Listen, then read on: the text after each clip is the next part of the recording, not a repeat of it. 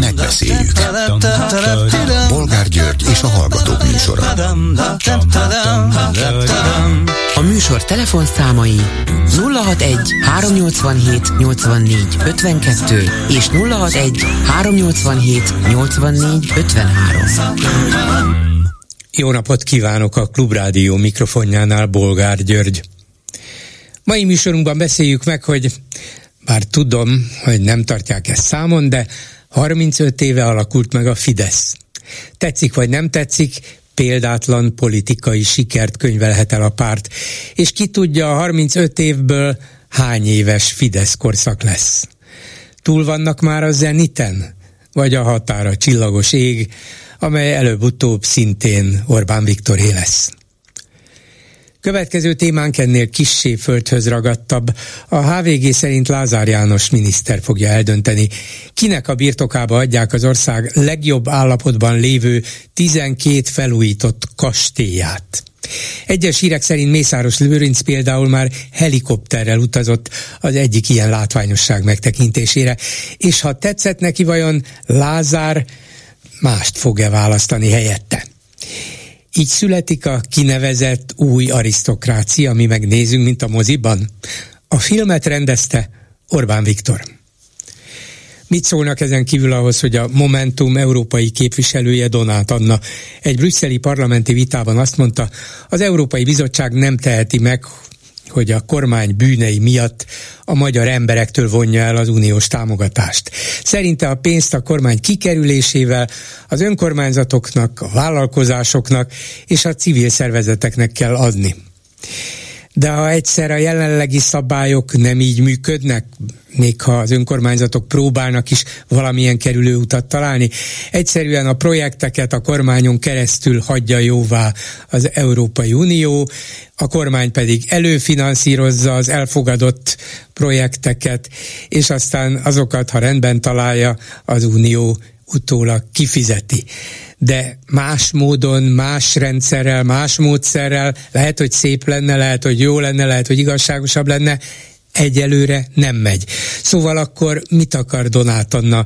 Úgy is tudja, hogy nem rajta múlik, csak azt mondja, hogy ne a magyar emberek legyenek a kárvallottai az Orbán kormány politikájának, hanem akkor hogy lehet megcsinálni, hogy csak Orbánék bukjanak, a magyar társadalom nem. Donát egyébként egyesületet hozott létre a Holnap Magyarországa elnevezéssel. Miért a párt, a Momentum nem elég? Ez milyen próbálkozás? Így jobban lehet jövőképet adni az ellenzéknek, az embereknek? A civileket jobban be lehet vonni? Esetleg idegenkednek a párttól, egy civil szervezettől, még ha kiderül is, hogy a Momentum áll mögötte kevésbé. Szóval észszerű próbálkozás? És végül beszéljük meg, hogy a Fideszből kiszorított Cseppeli polgármester saját volt pártjával szemben is elindul jövőre az önkormányzati választásokon. Borbély Lénárd azt mondja, hogy hű marad elveihez, politikai alapállásához, csak hát német Szilárd erősebb volt, úgyhogy a feloszlatott Csepeli Fidesz szervezetbe őt már nem vették föl, és még két másik politikus sem. Repedések a Fideszben? Esetleg lesznek belőlük törések is?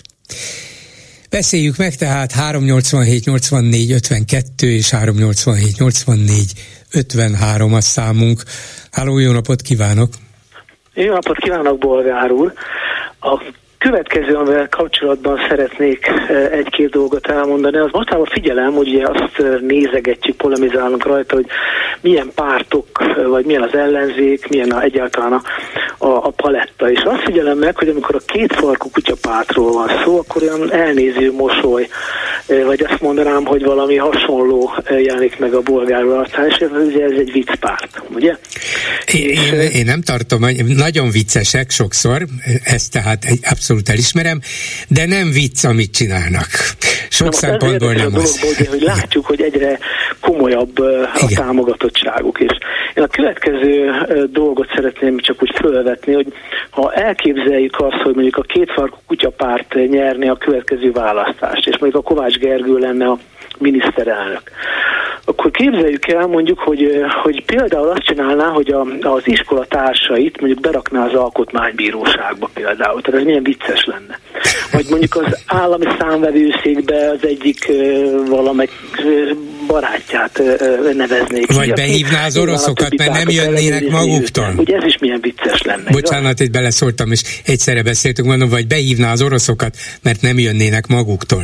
Ez is Így. vicces lenne. Aztán vagy a köztársasági elnököt mondjuk, a, aki a gangon vele együtt volt egy kis társa, azt neveznék ki, tehát, és akkor így jönnének össze mondjuk ezekből a, a balfékekből a balfékek és egyensúlyok. Tehát, hogy, hogy ez, ez milyen vicces lenne, igaz? Tehát, hogyha mondjuk egy ilyet csinálna, vagy mondjuk a... De nem csinál mondaná, ilyet. Nem csinál ilyet, tehát tudjuk, hogy ilyet nem csinálna. Azt azért nagyjából tudjuk, hogy mit utálnak, mit karikíroznak, ki mit tartanak abszurdnak, min viccelnek, tehát nem, ezt azért nem tartják követendő példának, de rengeteg a kérdőjel, én egyetértek önnel, anélkül, hogy még tudnám pontosan, mit akar mondani, de, de folytassa nyugodtan, csak azt mondom, hogy nem, nem ez lenne valószínűleg, amit elkezdenének csinálni, hogy csupa passzivistát az alkotmánybíróság. Hát most, most azon röhögünk, hogy képzeljük el például mondjuk, hogy fogna is egy parlamenti küldöttséget kiküldeni még Finnországba és Svédországba, hogy nézzék meg az ottani demokráciát például, ugye ezen is jót tudnák nevetni, igaz? Persze. Na, tehát azt akarom igazán mondani, a, a lényege a mondatomnak, hogy, hogy vajon melyik a viccpárt. Tehát most a két farkú kutyapárt a viccpárt, vagy az a viccpárt, amelyik hülyét csinál belőlünk, és az egyik viccet a másik után süti el, csak én ezt nem e, e, két farkú kutyapártnál látom, hanem Fidesznél. Természetesen, csak az a baj, hogy a viccen azért általában néha keserűen, de néha jó ízűen, hogy legalább ennyi megmaradt nekünk, nevetünk, sőt néha röhögünk. De a Fidesz abszurdumai már, már nem tudunk nevetni, azok annyira élesen, az mindennapi életünkbe vágók legfőjebb abszurdnak lehet tartani, és azt mondani, persze, mondhatjuk azt is, hát ez már vicc, de annál sokkal több, annál sokkal súlyosabb. A kétfarkú kutyapárt pedig még mindig viccel, csak én, és lehet, hogy itt az elnéző mosoly, amit ön érez az arcomon, amikor róluk beszélek, az, az a probléma, hogyha tényleg az az ő ambíciójuk, hogy bekerüljenek a parlamentbe, sőt, meghatározó erők legyenek, hát miért csak 10 képviselőt akarnak, miért nem 199-et? Ugye? Ha valaki azzal az ambícióval indul egy, el egy választáson, hogy na én szeretném az országot irányítani, az én vízióm, az én elképzeléseim, az én programom legyen az, ami meghatározza az ország jövőjét legalább négy évre, akkor ezt nem látom. Márpedig ezt elő kéne terjeszteni, azt is, hogy mit akarnak, és azt is, hogy kivel, mert egyedül nem lesz 200 képviselőjük. Igen, csak én azt látom, és ez a lényege szerintem a mondandómnak, hogy amikor van egy Fidesz, amelyik komoly pártnak tűnik, de amit csinál, az kész vicc. És van egy másik párt, aki vicceseket mond, de valójában nagyon komoly mögötte, amit csinál Na ez a különbség a két a Na, hát nem, nem, kér, nem kérdés, hogy melyiket van. Ha kettő közül lehetne választani, nem így van, de még az is lehet, hogy a Fidesz majd elintézi. Ha a kettő közül le, lehet választani, akkor egyértelműen a kétfarkú kutyapárt az összes bizonytalansága ellenére. Mert a Fideszről már mindent tudunk, minden rosszat, és még annál is rosszabbat, amit még el se tudunk képzelni. Nagyon rosszak a benyomásaink, a tapasztalataink, az életünket meghatározza. A kétfarkú kutyapártról viszont azon kívül, hogy szellemesek, kritikusak, néha nagyon aktívak, nem tudunk semmit. Ezt hiányolom, ezt kéne tudni, hogyha például tényleg kettejük közül kellene választania a magyar választónak, akkor milyen alapon mondja azt a kétfarkú kutyákra, hogy gyertek ti, csináljátok. Mit? Az az érdekes, hogy pont eh, talán ez a lényeg, hogy nem tudom, hogy az jobb-e, hogyha olyan emberekre szavazunk, akik képviselőnek mutatják magukat öltönyben, nyakkendőben, és eljátszák a nagy ö, ö, képviselőt, és hogy ők képviselnek bennünket, vagy jobb-e, ha olyan embereket választunk, akik korrektek, ö, rendesek, lelkismeretesek, és később nagyon gyorsan beletanulnak abba, amit kell, és utána elvégzik azt nagyon szépen, korrekten, és, és tudnak is valamit ebből kihozni. Mit, miért mondom ezt? Ha nézzük azt, hogy a 12. kerületben, vagy akár a 9. kerületben mondjuk mit csinált a, kutya, a kétfalkú kutyapár, vagy most egy programot vezetnek, amiben mondjuk 300 olyan képviselő jelöltet tréningeznek be egy önkormányzati munkára, amit a többiek nem végeznek el. Tehát valóban egy komolyan felkészítik őket, akik ilyen szempontból önkormányzati képviselők lesznek, valóban elő, előtte elmondják, hogy mit kell csinálni, gyakorlatokat végeznek, házi feladatokat, tehát hogy egy nagyon-nagyon komoly előkészítés van mögötte. Ez nem jobb, mint az, hogy mondanak egy-két poént, viccet, de magát a dolgot azt nagyon komolyan csinálják, nagyon komolyan beletanulnak, és én azt gondolom, hogy én inkább választok olyan embereket, mint például mondjuk a Kovács Gergő, aki például hajlandó volt arra a 12. keletben, hogy megszüntesse azt a bizottságot, amelynek ő volt az elnöke, csak mert semmi szükség nem volt szerinte, ezért hajlandó volt arra szavazni, hogy szűnjön meg a bizottság, és ezzel veszítse el mondjuk a 160 ezer havi ö, ö, fixét. Ha, el, ha ilyen korrekt emberek vannak a kétfalkú kutyapártban, és ilyenekre lehet szavazni, én ezerszer inkább rájuk szavazok, mint azokra, akik eljátszák ezt az egész dolgot, és viccet csinálnak valójában a demokráciából. És azt lehet mondani most már a Magyarországra, hogy mint a, mint a magyaróra a, a műzliben, hogy nyomokban demokráciát tartalmazhat. Tehát ez szerintem sokkal rosszabb. És ezerszer rosszabb mondjuk egy olyan ellenzék, amelyik hajlandó fölállni minden héten és interpelálni, elvarázsolt bármilyen dologban, és utána tudják jól, hogy semmi értelme, és ezt megcsinálják, ahelyett, hogy mondjuk azt csinálnak, amit hatházi, aki minden egyes héten legalább egy vagy két olyan ügyet hoz föl, amire ugye fölhördülünk, amikor például látunk egy lomkorona sétányt ugye teljes tarvágáson, meg hasonlókat, a többiek pedig mit csinálnak? Én azt gondolom, hogy az a vicc, amit ők csinálnak, és amit a két falkú kutyapárt csinál, azt szerintem Mondom, az, én, hogy én, rendesen demokráciában dolgoznia kéne a képviselőknek. Én, én nagy, nagyra becsülöm a kétfarkú kutyákat, és főleg azért, mert nem csak szorgalmasak, de eredetiek is. Igen, új szint hoztak a politikába, új módszereket, és nagyon helyes, hogy komolyan készülnek, vagy készítik fel az embereiket. De éppen ma olvastam, hogy a DK-nak ez az új képviselőnője, akit sok vita és konfliktus után iktattak Igen. be a parlamentbe, közölte, hogy már bocsánat, itt vannak a felcsúti TAO pénzek körüli ügyek, a DK ki akarta perelni ezeket, és hogy ez mennyire sikerült, mennyire nem. De a lényeg az, hogy még mindig a felcsúti bizniszsel kapcsolatos végrehajtás, vagyis hogy adják ki az iratokat, a végrehajtás felelőse Sádl György. Nyilván, na most e, ez, ehhez is munka kell, ezt De is ki kell gyeríteni, ezt is, nem, tehát, ezeket is a nyilvánosság elé kell. Igen. Tessék? Ez nem egy komoly vicc a demokráciával kapcsolatban. Persze, hát, hát persze, nincs vitánk.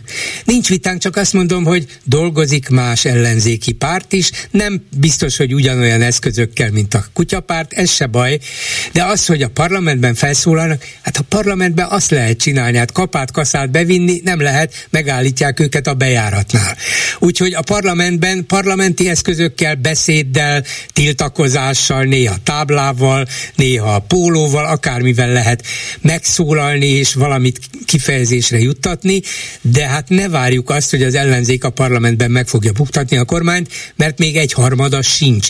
De azt se várjuk tőlük, hogy menjenek ki, mert akkor néhány hónap múlva új választásokat rendeznek nélkülük és ki tudja, ki kerül be a parlamentbe. Valószínűleg olyanok, akiket a Fidesz fog oda delegálni ellenzékként. Úgyhogy ne olyasmi miatt bíráljuk az ellenzéket, ami miatt hát nem, nem igazán alapos és nem igazán jó, és lehet egy csomó dologban elítélni őket, hogy nem jól csinálják, nem elég szorgalmasan, nem elég szellemesen, de a kétfarkú kutyapártnak nincs ilyen felelőssége. Ha bejutnak a parlamentbe 26-ban, akkor nekik is fel kell szólalniuk, vagy le kell majd betonozniuk a parlamentet, mert úgy látják, hogy nem, nem jó ez a régi borítás. Hát szóval nem lehet akármit kitalálni, nem lehet ott viccelni, ott a parlamenti szabály szabályoknak kell megfelelni. Igen, csak szerintem azt kell észrevennünk, hogy manapság, amit ők csinálnak, és amilyen görbetükröt tartanak a mi demokráciánk elé, az, az viszont egy tényleg nagy vicc. Az, az én azt gondolom, hogy ezt kéne észrevennünk, hogy valójában lehet, hogy ők azt mondják, hogy, hogy ők a viccpárt, vagy hogy viccelnek, de valójában a vicc és a, a, akin röhögni kell, azok mi vagyunk. És ez a szomorú ebbe a dologba. Köszönöm szépen, hogy fölhozta ezt. Minden jót, viszont hallásra. Viszont hallásra. A telefonnál pedig Kanász Nagy Máté, a Lehet Más a Politika parlamenti frakcióvezető helyettese. Jó napot kívánok! Jó napot kívánok a hallgatóknak is! Csak egy-két mondat erejéig, ha biztos már hallottam, mert láttam, hogy ben volt már a vonalban a hallgató, aki dicsérte a kétfarkú kutyapárt módszereit, és közben bírálta az ellenzéket is, hogy miért kell a parlamentben felszólalni. Hát miért kell? Miért nem találnak jobbat? Én azt gondolom, hogy azért elég sokféle eszköz áll rendelkezésre egy politikusnak, jelenleg ellenzékben is, ezen eszköztárba tartozik a parlamenti felszólalás is, amivel azt gondolom, hogy két szempontból is élni kell, tehát én akkor ezügyben vitatkoznék igen az előző véleménnyel, hiszen az egyik, hogy minket ugye megbíztak a választók, hogy legyünk képviselők ö, olyan arányban, amilyenben, de nekünk az a dolgunk, hogy képviseljük azokat a programokat és értékeket, amiket megígértük, hogy képviselni fogunk, képviselni pedig többek között a parlamentben is kell, tehát ez nekünk feladatunk. A másik pedig az, hogy ugye nagyon szokás azon ö, ö, siránkozni, most így fogalmazok, ugye, hogy a, a médiának a terébe hogyan férünk be, és nyilván itt ugye mondjuk a közszolgálati médiáról, vagy kormánypárti médiáról beszélünk. Hát kérem szépen, aki felszólal a parlamentben, az különböző csatornákon pluszban el tud jutni a választókhoz, tehát gyakorlatilag ez egyfajta nyilvánosságot és média felületet is teremt nekünk. Nyilván nem kizárólagosat, és nyilván nem óriási mértékű, de én azt gondolom, hogy ezt a lehetőséget is meg kell ragadni. Igen, hát volt a nem a napokban, tegnap történt, egy olyan akciója egy parlamenti ellenzéki pártnak, amelyik nem tartozik a szokásos parlamenti megnyilvánulások közé. A Momentum képviselői ugyanis megint elmentek a a miniszterelnök hivatalához, az egykori Karmelita Kolostorhoz, és megint lebontották a kordonokat. De ön arról nyilatkozott, hogy bár egyetért az akció céljával, de ez ön szerint a sajtónak való politizálás, egy olyan látványos akció, amelyik lényegében elfelejt, vagy elfedi azokat a feladatokat, amelyeket az ellenzéki pártoknak kellene megoldaniuk, képviselniük, tehát pótcselekvésnek minősítette ezt az akciót de hát pótcselekvés, vagy, vagy leg, nem olyan fontos, mégiscsak valami figyelmet keltett az önmagában. Nem elég. A parlamenti felszólalás is csak valamilyen figyelmet kelt, ez is valamilyen figyelmet keltett. Miért bírálta? Nekem alapvetően egyébként tényleg problémám van azzal a típusú politizálással, ami, ami mondjuk ilyen szempontból a szimbolikus térben zajlik, és mondjuk a saját ellenzéki táborunknak szól kizárólagosan. Én rendkívül frusztrált vagyok, és türelmetlen vagyok ezekkel az eszközökkel szemben, mert én azt láttam az elmúlt években, hogy ez nem vezet igazán előre. Tehát természetesen, amikor kiállunk azért, hogy mi a helyzet a jogállamisággal, a, a médiával, a nyilvánossággal, a közszolgálati médiával, és ezeket a küzdelmeket ilyen szimbolikusan akarjuk megvívni, tehát hogy oda megyünk a karmelitához és elvisszük a kerítést, ez a saját táborunknak egyébként lehet, hogy tetszik, és természetesen ezzel, ezzel én azt gondolom, most akár LMP-sek, párbeszédesek, momentumosok, stb. ezzel egyetértünk, de hogy nem jutunk ugye egyről a kettőre. Tehát ez az egyik, hogy gyakorlatban nem látom, hogy működik.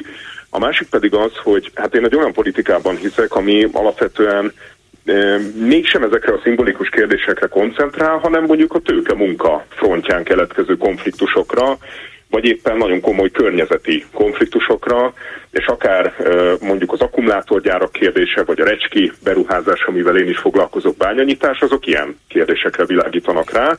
Nem szimbolikus kérdések, hanem nagyon is húsba vágó, pénztárcánkba vágó, tényleg a saját bőrünkre menő kérdések.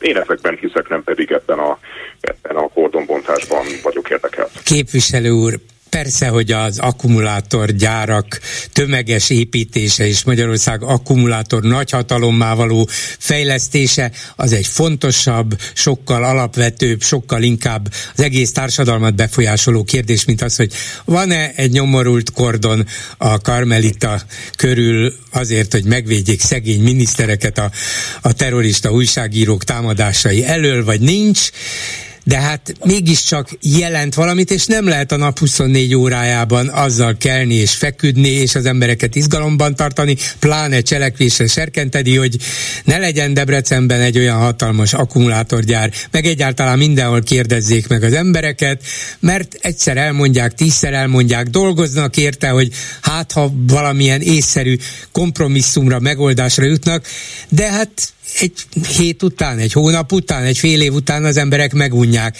Egyrészt mindig kell valami újat találni, másrészt nem csak a fontos, hanem a kevésbé fontos, esetleg szimbolikus értékű dolgokat is meg kell csinálni. Miért jó az, hogy egy, egy mégiscsak önökkel alapvetően egyetértő másik ellenzéki párt akciójára mond nemet. Ez nem gyengíti a szolidaritást, a, a közös fellépés lehetőségét? Szerintem van egy olyan példa, amire érdemes emlékeznünk, ez ugye 2018 végén történt, a rabszolga törvény elleni tüntetések. Tipikusan ugyanaz történt, ami irányba mondjuk jelenleg is mutathatnának a folyamatok, ugye, hogyha ezeket a szimbolikus politikai eszközöket erőltetnénk. Amikor is arról van szó, hogy tényleg volt egy klasszikus tőke-munka konfliktus, hogyan lehet a munkavállalókat még jobban kizsigerelni, kizsákmányolni, tehát egy rendes, valós szociáldemokrata téma, hogyha ha úgy tetszik, ami zöld szempontból is nagyon-nagyon alapvető fontosságú.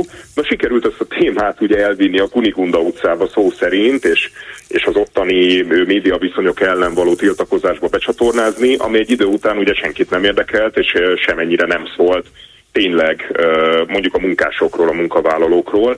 Tehát én ezért mondom, hogy ez a szimbolikus jellegű ketrecharc, vagy kerítésharc, bocsánat, ez nem vezet szerintem sehova.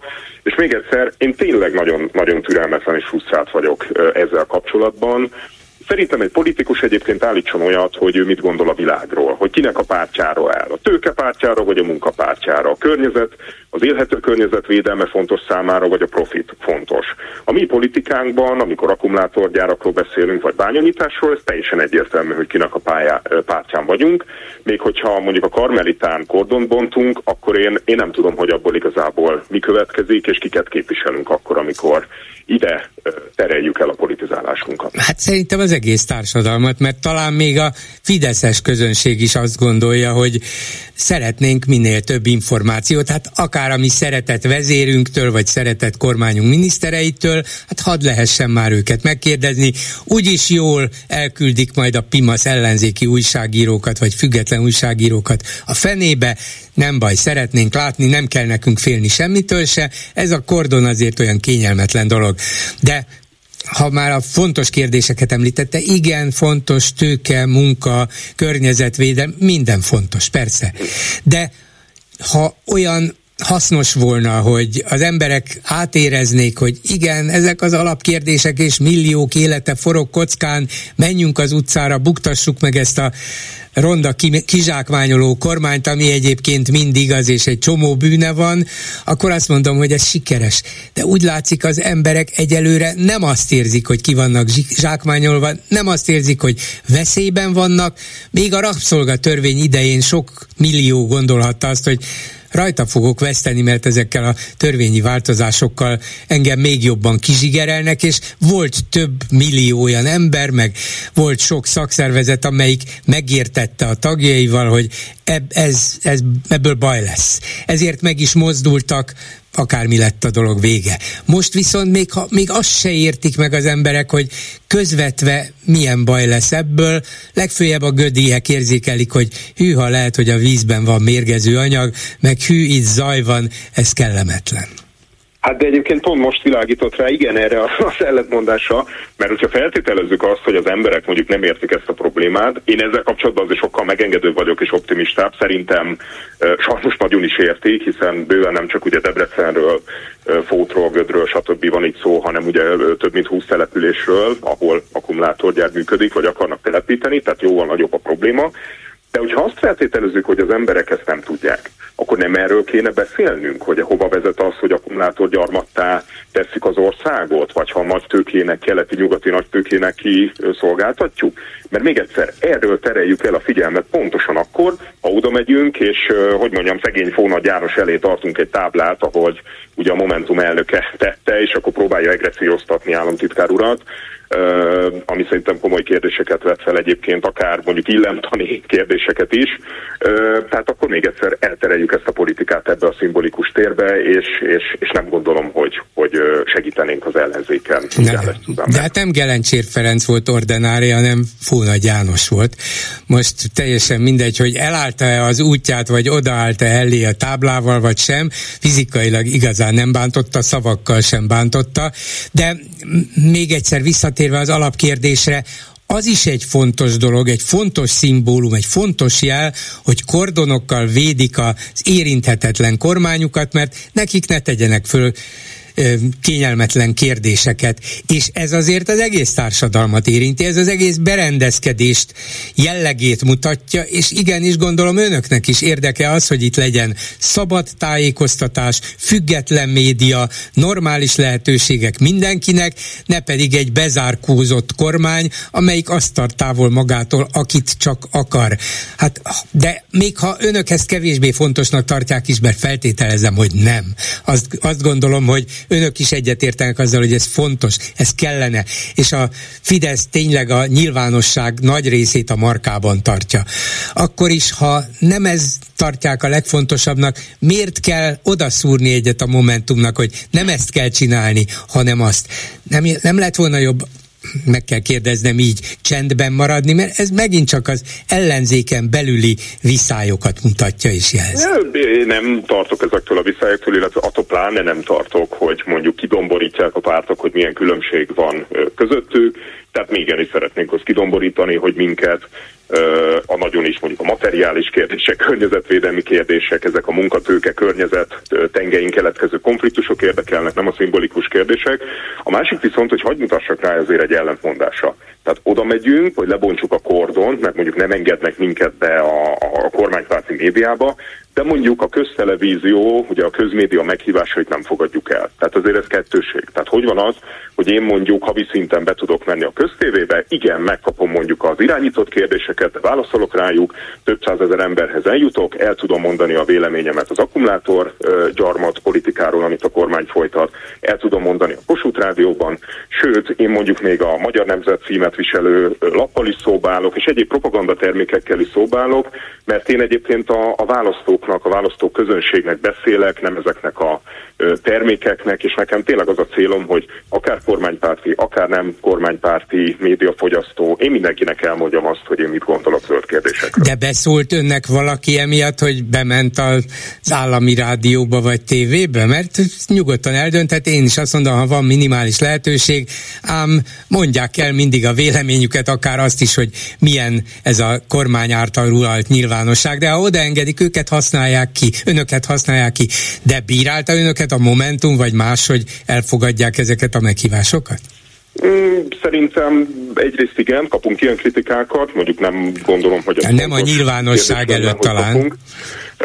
Viszont, hogy mondjam, a másik dolog, hogy azért én a Momentum politikájában tényleg látom ezt a nagyon magas lóról való beszélést, és ezt a, ezt a fajta ilyen, hát hogy mondjam, mint hogy tényleg kicsit ellennének szállva maguktól sok esetben, és azért megvan ez a fajta lenézés, amit, amit én nagyon hogy mondjam, nem viselek jól, és még egyszer, szerintem ezeket a különbségeket igenis ki lehet domborítani, ettől nem kell félni, Szerintem egyébként ezzel még nagyobb választóközönséghez tudunk elérni, tudjuk bővíteni a táborunkat.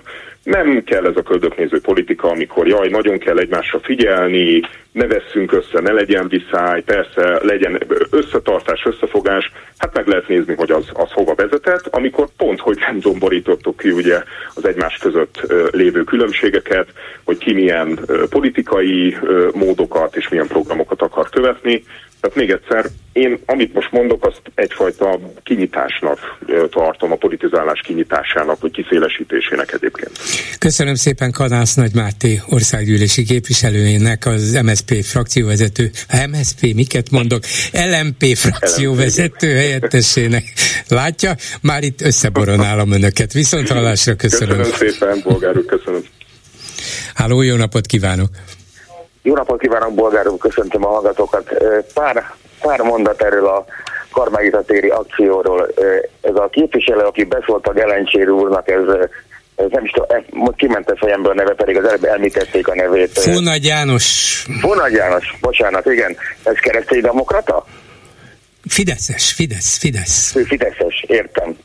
Hát a Modor az hagy némi kívánnivalót maga után, én úgy érzem, és szerintem ő is Bayer Zsolt emlőin nevelkedett. Nem, nem, nem, nem, hát egyrészt nem? sokkal idősebb nem. Bayer Zsoltnál, úgyhogy Igen. ezt, hát nem tudom, hogy hol használják ezek, lehet, hogy kormányüléseken ilyeneket használnak, ilyen kifejezéseket. Az is lehet, hogy nem egymásra persze, hanem a, a megáltalkodott ellenzékiekre, meg a sajtóra, de, uh-huh. de nem volt, mit mondjak, nem volt szerencsés. Nem volt szerencsés. Másik, amit észrevettem, a felvétel, amit tegnap megnéztem, még csak véletlenül se lóg Európai Unió zászló a a korostól egyik szögletén se a falon. Hát nem vagyunk, mi Európai, nem vagyunk mi az Európai Unió gyarmata, mi ja, szuverén értem. nemzetállam vagyunk. Nemzetállam vagyunk, de a lóvét azért azt szeretnénk. Az a miénk, az nekünk ja, jár. az a miénk. polgár, hogy ennyit szerettem volna megjegyezni azt hittem, igen, Értem, értem, csak igen, igen? azt hitte, hogy azt hitte, hogy valami mást fogok válaszolni? Ne, nem, nem, nem, értem én az iróniát, hogy ne. Csak azra gondoltam, hogy, hogy azért illene egy, egy uniózászót is kirakni. Jó, hát akkor üzenjük neki. Köszönöm szépen, viszont hallásra. Viszont hallásra, köszönöm. Háló, jó napot kívánok! Jó napot kívánok! Parancsoljon, hallgatom. Donát Annával kapcsolatban szeretnék hozzászólni, hogy egyesületet alapított. Igen. Elnézést. Hát már egy hónapja hasonló témában, egy hónapja nem jutok be önhöz, de most ez szerencsére jó fordulat volt. Az a lényeg, hogy szerintem Donát Anna már érzi, hogy milyen, milyen irányba kell mozdulni. Én azt javasoltam volna, meg javaslom is a hallgatóknak, hogy negyedszer ne tartsák oda az arcukat még egy pofonért ezeknek a pártoknak, az ellenzéki pártoknak. Hanem ha nem, mozduljanak a... Igen? Ha nem, mit csináljanak? A civil mozgalmak felé nézelődjenek, civil társadalom felé, az egyesületek felé, és, és saját maguk is vegyenek ezekben a mozgalmakban részt. De vannak új pártok alakulóban. Ez a jelenlegi pártok lehet, hogy már maguk sem tudják, de annyira be vannak csontosodva egyfajta logika szerint gondolkodásuk nagyon eltávolodott attól, ami azoknak a rétegeknek szól, akivel megfordulhat ez a rendszer. Uh-huh. Na de hát ha tudjuk, hogy például egy új civil szervezetet, ezt a Holnap Magyarországa Egyesületet Donát Anna, a Momentum vezető politikusa hozta létre, akkor a civil is elkezdett gyanakodni, hogy jó, jó, hát tulajdonképpen a Momentum akar engem berángatni, mint civilt a politikába, nem lát át a szitán, hogy ez tulajdonképpen egy momentum nyúlvány, vagy egy momentum kísérlet ja, arra, hát, hogy hát más igen, embereket is megszólítsanak. Természetesen észnél kell lenni minden választónak is. Ilyen, én nem azt mondtam, hogy most amit Donát Anna létrehoz, hanem azért meg kell nézni, hogy nehogy megint az ellenzéki pártok csapdájába kerüljünk, mert ugye ők félnek, tudják, hogy nagy csalódást okoztak, és a következő választáson még, még az 5%-ot se fogják elérni, és nem lesznek egyéni képviselők sem. És most, és most keresik a menekülési útvonalat. Hát a választóknak nekünk figyelni kell, hogy, hogy ne a kiterjedett csapdájukba essünk.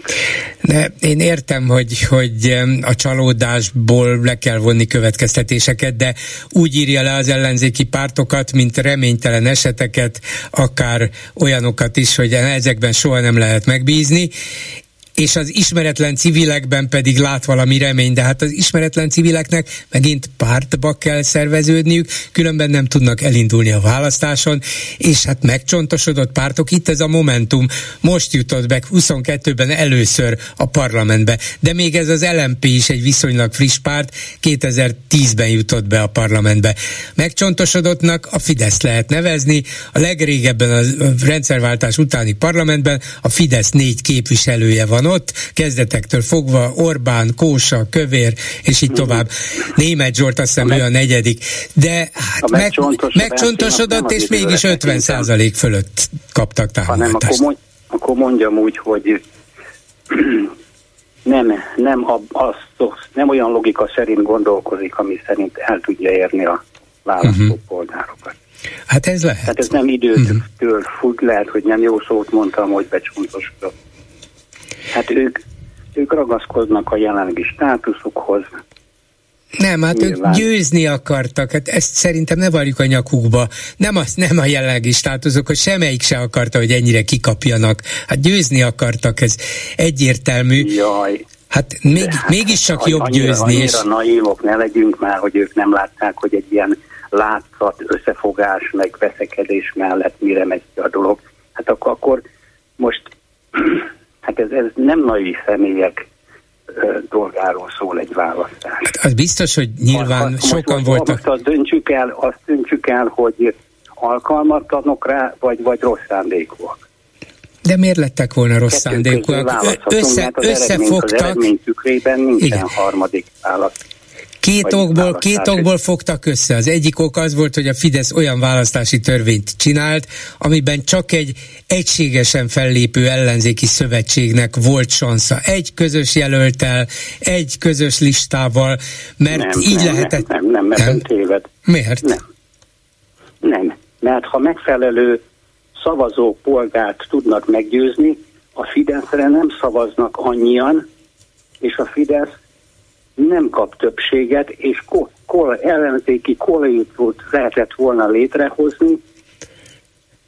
Igen, de eh, kedves nem uram... előtte, után, ha szavazat igen. alapján koalíciót kellett volna nekik létrehozni, igen, mert igen, igen. kisebbségbe szorul a Fidesz. Csak a magyar parlament képviselői helyeinek többsége egyéni választókerületekből kerül ki. A 200-ból 106-ban, és ott az kapja a képviselői helyet, aki a legtöbb szavazatot szerzi. Ha tehát nem egy ellen, egyes, egy közös ellenzéki jelölt indul, hanem külön egy DK-s, egy MSZP-s, egy Jobbikos, egy lmp egy Momentumos, egy akárki, akkor 5-6-7 felé megy az ellenzéki Fidesz ellenes szavazat, egyik se lesz elég erős ahhoz, hogy a tegyük föl csak 38%-ot kapó, mert gyenge Fideszes jelöltet legyőzze, mert nem lesz még egy másik jelölt a hat ellenzékiből, aki 39%-ot tud elérni. Hát épp ez a dolog lényege, ezért lehetetlen külön-külön megverni a Fideszt. Csak együtt lehet. Nem, most most kérdőjel polgár úr, olyan csalódottság folytán hiába fognak, nem biztos, hogy így lesz, hát most ez elmélet hiába lesz, jönnek szövetségbe, olyan csalódottak a polgárok, hogy egyszerűen egy a szövetségbe kömörült pártoknak a jelöltjére egy sem fognak szavazni, hanem nézik a civil de civil nem indulhat. Nincs, nincs civil, szer- civil szervezet, választáson nem indulhat. Ha azt mondják különböző civilek, tegyük föl, hogy... Én nem tudom, hogy ön mennyire ismeri a jogszabályokat, de ez nem így van. Hát hogy van? Megmondom önnek, tehát pá, országos listát azok a pártok indíthatnak, akik X ö, kerületben állítottak jelöltet. De emellett országgyűlési képviselő egyéni körzetben. Ja, hát az elindulhat. Igen, eléri azt a létszámot, tudja a jelölt ajánlás. Igen. Azt nem csak párt ajánlhat. Per, per, az, függ, az független képviselő, igen, igen, választásnál Össze kell gyűjt, igen. civil szervezet is Persze, ajánlhat. ez igaz, igaz. Egyéni képviselőt elindíthat kétségtelenül, de már Így ott van. nagyon nehéz lesz megugrania azt a, azt a határt, hogy elegendő ajánlást gyűjtsön össze, mert ahhoz szervezet kell. De tegyük föl, hogy bizonyos civilek vagy független jelöltek megugorják ezt. De miért gondolja, hogy a 106 választókörzetben olyan igazán csillogó, reménytkeltő, okos, kiemelkedő, vonzó jelöltek jönnek a civil szférából, hogy a választók azt mondják, na itt van végre, hát ő az, és az összes többi politikus, meg párt, meg ké- volt képviselő, meg új képviselőjelölt, az mehet a fenébe. Én erre a független civilre fogok szavazni. Milyen alapát nem is ismerik? Is, vannak, vannak ismert emberek abban a körzetben, választók körzetben, akit mindenki ismer. Vannak tisztességes emberek. Hát vannak tisztességes emberek, de még például az ellenzéki előválasztáson sem igel, sikerült nekik győzniük, mert a pártok szervezettsége és szervezőképessége hiányzik mögülük, és nincs egy 70-80 ezres lakosuk körzetben nincs általánosan ismert ember. De meg kell próbálni, mert én hát 99%-ra teszem, hogyha ugyanilyen szervezettség mellett, meg konstrukcióban megyünk a választásnak, ugyanaz lesz az eredmény. Így legalább lesz valami esély, hogy valami kibontakozik. Hát én attól tartok, hogy így biztos nem lesz esély. Most arról nem beszélve tényleg apróság, tegyük föl, hogy 106 helyen mindenhol egy-egy civil, egy független jelölt kapja majd a legtöbb ellenzéki szavazatot, attól a pártok nem fognak megriadni, elindítják a saját képviselőjelöltjeiket is, egymástól fogják elvenni a szavazatot, egyik se lesz képes legyőzni a legnagyobb Fideszt. De tegyük föl, hogy 106 helyen 106 független győz, és akkor megvan a többség. Egy új civil ellenzéki koalícióra. Kik ezek az emberek, milyen politikai beállítottságúak, mit képviselnek, mi a programjuk, tudja valaki, az egyik embernek. Ez, a másiknak az, egyszer csak ott áll civil, 106 civil győztes a parlamentben, és azt mondja, hűha, nekünk kell kormányt alakítanunk, ki fogja vezetni? Milyen alapon? Mik lesznek a főbb céljaink? Hát te azt akarod, ő azt akarja, amaz meg amazt akarja, pártba és, kell és szerveződni, erre van a párt. a, ezek a pártok is, amik a 22-es választásán szövetséggel létnek, ezek is ugyanúgy marakodtak. Lehet, hogy ez a, ezek a frissen, ezek az emberek nem lehet. Nem, kötőd, nem kötődnek egy párthoz, struktúrához, jobban meg, lehet, hogy jobban meg De nem lehet, nem, ez az, ami nem lehet, mert az ember már csak olyan. 106 különböző civil jelölt, ha véletlenül nyerne, lehetetlen, de 106 különböző véleményt mondana, és úgy nem volna képes együttműködni, ahogy azt a hat párt el se tudja képzelni. Azok végre jutottak valami közös programra, és le tudtak mondani bizonyos dolgokról, meg is lett a következménye, nem volt elég masszív és átütő a programjuk. Igen, ez is a vereség egyik oka volt. De képzelje el a 106 egészen különböző civil hátterű tudású, politikával így úgy foglalkozó embernek a hirtelen feladatát, hogy mi, mi most alakítsunk kormányt, hogyan, mit csináljunk? Na. Szóval értem én, hát, több civilt, igen, be kell hozni, ak- egyetértek. Akkor nézzük úgy, hogy lehet, ak- akkor vannak új pártok, és ha azok jobban tudják, hogy hogy lehet közelíteni a választópolgárokhoz, lehet, hogy majd azok össze. Hát ám legyen, a... legyen, ez nyitva áll, legyenek új pártok, én várom. Köszönöm szépen, viszont hallásra. Köszönöm én is, viszont hallásra. Háló, jó napot kívánok! Jó napot kívánok, Katona Mátyás vagyok, üdvözlöm. Parancsoljon. A Kovács Gergő Benéledi kétszer csalódtam, akkor, amikor elkezdett politizálni, akkor még nagyon szukszükölt, de hát ez a Kálmán Lászlót nem zavarta, ő, ő azt mondta, hogy mindenki úgy beszél, ahogy gondolja, de a második a sokkal rosszabb volt, mert szerintem ezt a kétharmadot kizárólag neki köszönhetjük, Na. Mert az elsőt ugye bár mindenki a gyurcsány nyakába varja, aztán a következőt varták a, a Mesterázi nyakába, hogy nem engedte a bajnait, ugye ez erre gondol 14-ben? Igen. Ö, igen, igen, például, hát mert nagyon nagyon ö, makacs volt ugyebár az akkori elnök, MSZP elnök, hogy én vagyok az MSZP elnök, a lege, legerősebb pártnak az elnöke, és nem hagyta, hogy a bajnai legyen, pedig Szárcon nagyon sokan győzködték őt. Igen. Na most visszatérve Kovács Gergőre, ő azt ígérte tavaly évelején, az év legelején, a billegőkben vissza fogunk lépni. Ha törik, ha szakad, visszalépünk a billegőkben. Emlékszik, hányban lépett vissza? Egyben se. Uh-huh. Én, mint, mint ö, ö, voltam szavazatszámláló, volt ott egy nagyon szimpatikus srác, ő volt a ö, két farkunak a képviselője, ő volt a szavazatszedő bizottságnak az elnöke, mert ő gyakorlott volt, vagy nem tudom, hogy rettentően boldog volt, hogy túllépték az egy százalékot, ami az egy százalék túllépése tudja azt jelenti, hogy nem kell visszafizetni azt a támogatást, amit a kampányköltésre kaptak. Neki. Igen. igen, igen. Viszont én utána hazajöttem még aznap éjjel, április harmadik, bocsánat, az április negyedikén hajnalban, és ut- megnéztem a szavazatokat, és a billegőkben, ha csak a fele az embereknek, akik a kutyapártra szavaztak, mhm. adták uh-huh. a szavazatukat, az ellenzékre adták volna, ez több mint tíz ö, körzet volt, tehát legalább tízzel kevesebb helye lett volna a Fidesznek a parlamentben, tehát nagyon messze lett volna a kétharmadtól. Uh-huh. Hát nézze, nem tudjuk már, hogy mi lett volna, ha, mert azt mondják a legalábbis sokan a két farkú, a, a kutyapárt szavazói közül, hogyha nincs kutyapárt, akkor én nem szavazok az ellenzékre, vagy így lett volna, vagy nem, ezt nem tudjuk.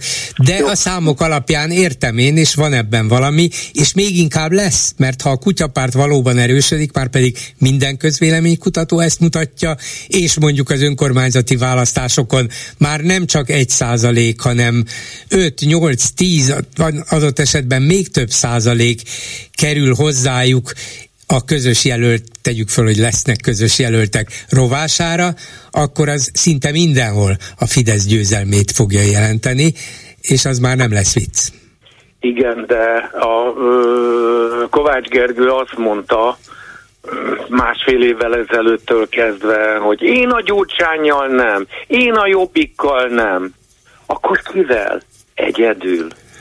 Hát igen, egyelőre nem látom azt, hogy kivel, mert ha azt mondaná, hogy ezekkel nem, de mondjuk a Momentummal, az LMP-vel, a de nem tudom kicsodával, legalább hát, valakivel mondaná, hogy igen, és akkor az ember de, besorolná bocs, hát, őket. Bocsánat, hogyha összeáll 6-7 párt, akkor hogy lehet azt mondani, hogy a 6-7 pártból én egyel vagy kettővel összeállok, a többivel nem? Hát ilyen nincs.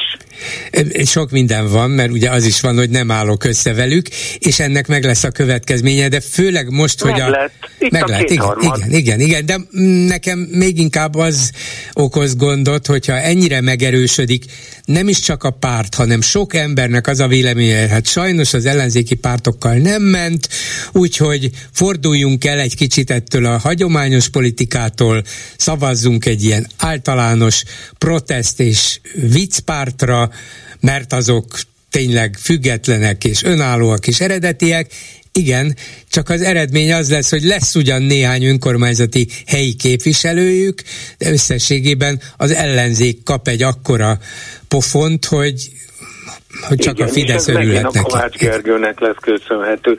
Nekem tulajdonképpen azon kívül, hogy a magyar nyelvtant nem igazán tudja, azon kívül szimpatikus, mert vicces, önnel még tegeződik is. Jaj, erre hadd mondjam el. Nem ez, nem hogy... ez a lényeg, hanem hogy Nem ez eredeti, a lényeg, de eredeti. azért hadd említsem meg, ön három vagy négy évvel ezelőtt valaki azt mondta önnek, hogy hadd szólítsam Gyuri bátyámnak. Erre kikérte magának, teljesen egyet tudok vele érteni, személyes ismerettség nélkül milyen alapon, blabla, bla, és most rendszeresen betelefonál egy ember, és aki ennek szólítja. Van, hát elfogad, és, elfogadom, előbb-utóbb megadom magam.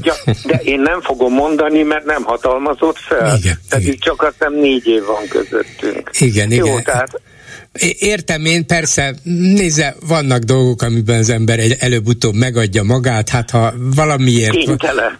Igen.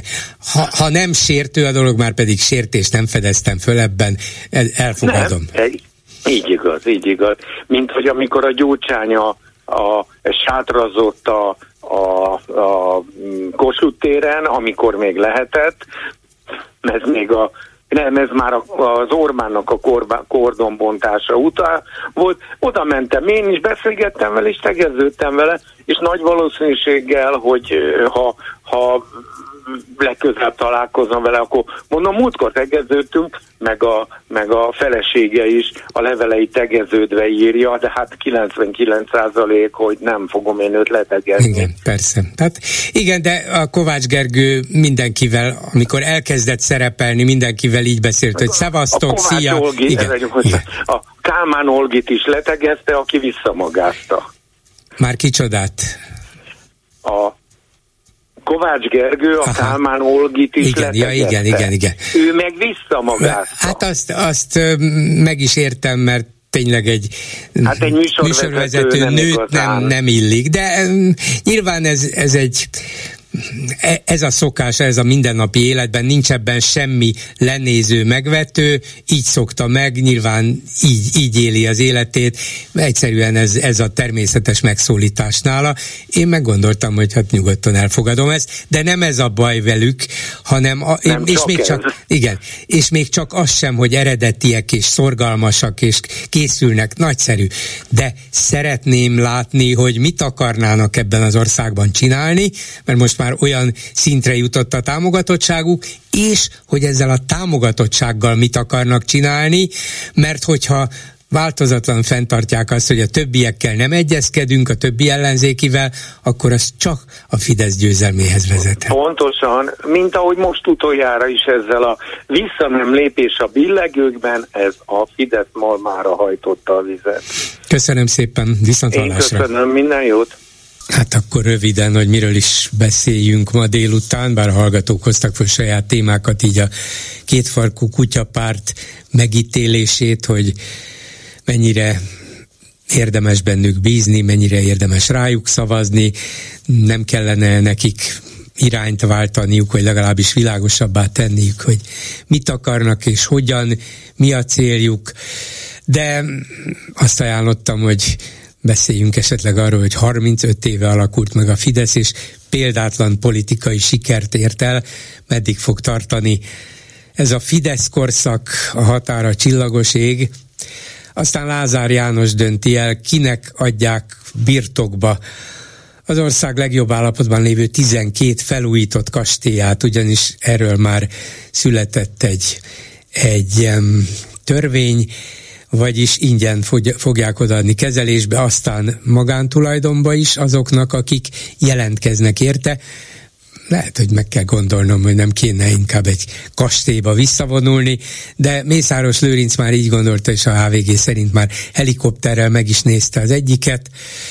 Minden esetre így születik egy új arisztokrata nemzedék, nagyon szép, kinevezett, baráti, családi új viszonyok Magyarországon. Hát lesz ebből a 35-ből még 36 is, attól tartok.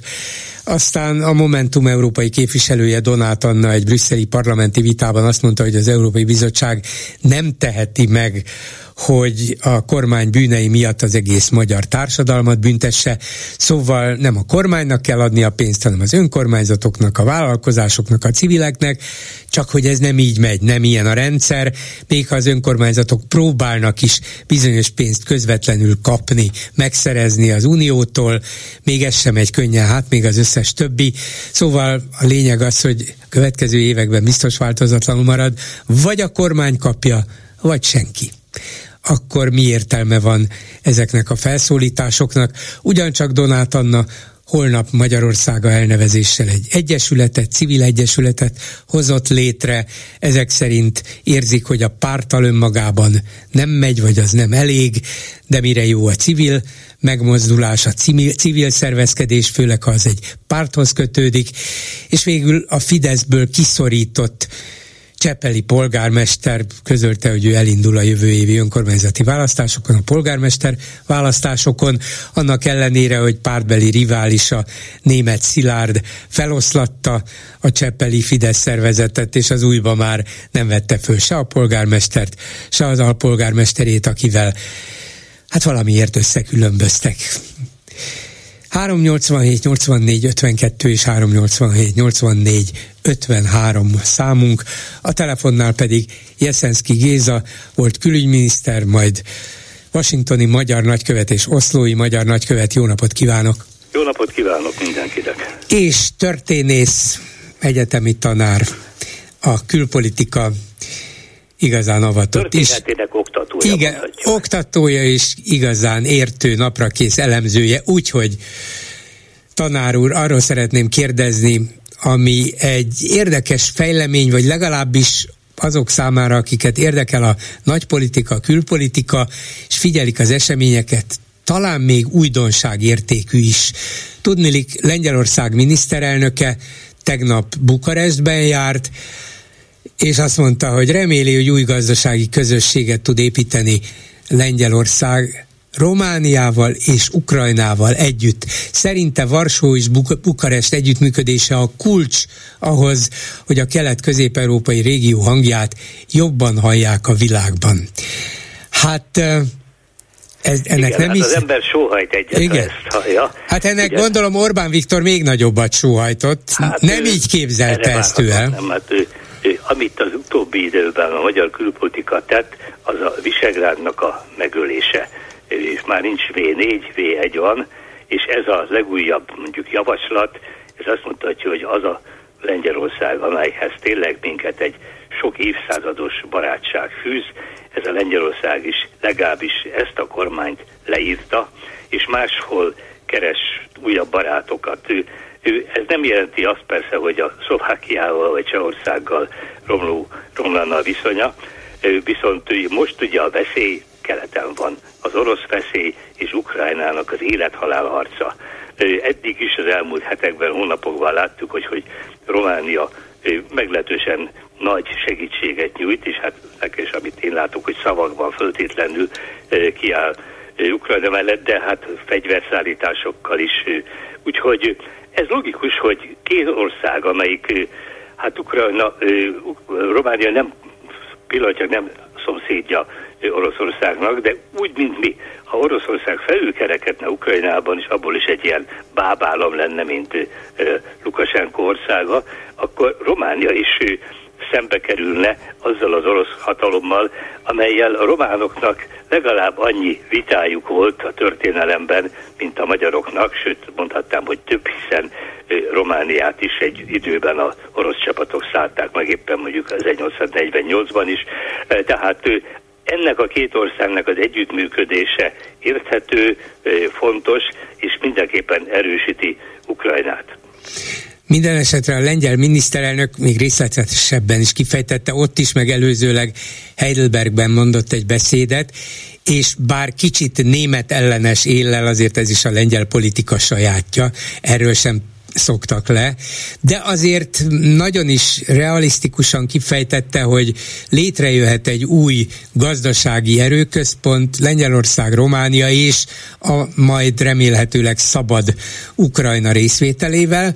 Ezt a veszélyt hát ha ez veszély.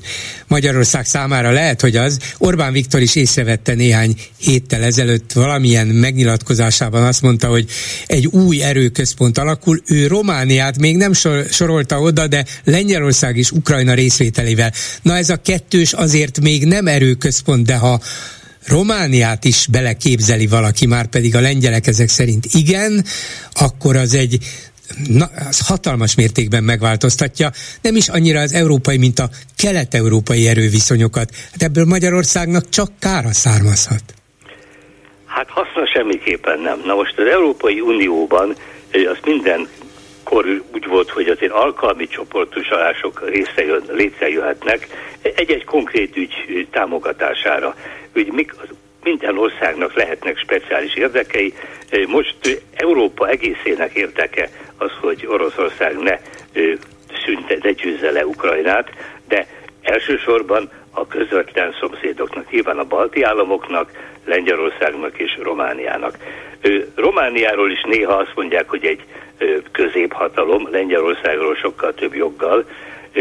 Minden esetre, hogy Ukrajna akár csak a lengyelekkel társul szorosabban, az katonailag is, gazdaságilag is valóban az Európai Unióban Németország után Franciaországgal mondjuk nagyjából egy, bár nap, népességben jóval nagyobb lenne, mint Franciaország, tehát ez valóban egy blokk. Na most én mostában sokat hallunk arról, hogy blokkosodást el akarjuk kerülni, hát ilyen alkalmi blokkot nem is lehet meggátolni. Ez nem jelenti, éppen az a megnyugtató, akár még a jövő számára is, hogy azért ez a két ország, vagy akár három ország, ebből kettő ma, ma is a NATO tagja, az Európai Unió eh, tagja, tehát ez nem fenyeget senkit, még a szomszédos Magyarországot sem, viszont az azt mutatja, hogy kimaradunk ebből, kimaradunk egy eddig jól működő visegrádi együttműködésből, és abból is, amit remél a világ, hogy nem csupán az, hogy Ukrajna megőrzi a függetlenségét,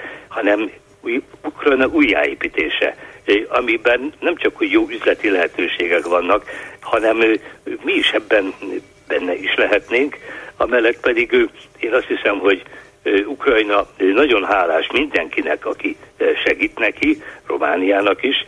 Magyarországnak legalábbis a retorikája az abszolút az ellentéte a segítőkészségnek. Tehát amikor mi joggal azt vágyjuk, hogy Ukrajna rendezze a ott élő kárpátai magyarok iskola jogait, oktatási jogait, amit egyébként szerződésben 91-ben vállalt, akkor egy baráti Magyarország tényleg be is nyújthatná a számlát, hogy igen, kérem, mi tá- mellettetek álltunk a bajban, most viszont elvárjuk azt, hogy ezt az apró problémát, ezt pedig orvosoljátok amit itt a lengyel miniszterelnök kifejtett, és hát nyilván nem csak azért mondta, mert jól hangzik, vagy biztatóan hangzik, hanem mert a lengyelek valóban valahogy így képzelik a saját erejük növelését, a saját politikai, gazdasági, katona, katonai hatalmuknak, befolyásuknak az erősödését, és ha ebből tényleg valóság lesz, akkor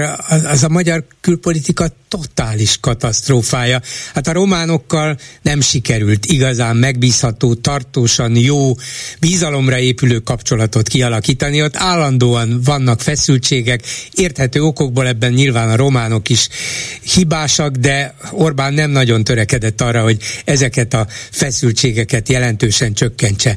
És hát az ukránokkal szembeni ellenséges politika azt jelenteni, hogy létrejön egy, mondjuk tegyük föl akár formálisan is egy V6, amiben Magyarország abszolút a perifériára szorul, és a, a velünk szemben sokszor nem túl barátságos, és mm, velünk igazán nem jó kapcsolatban lévő Románia, valamint a már-már ellenséges Ukrajna erősödik meg Lengyelországgal szövetségben. Hát ez azt jelenti, hogy Magyarország tényleg az alvégen marad.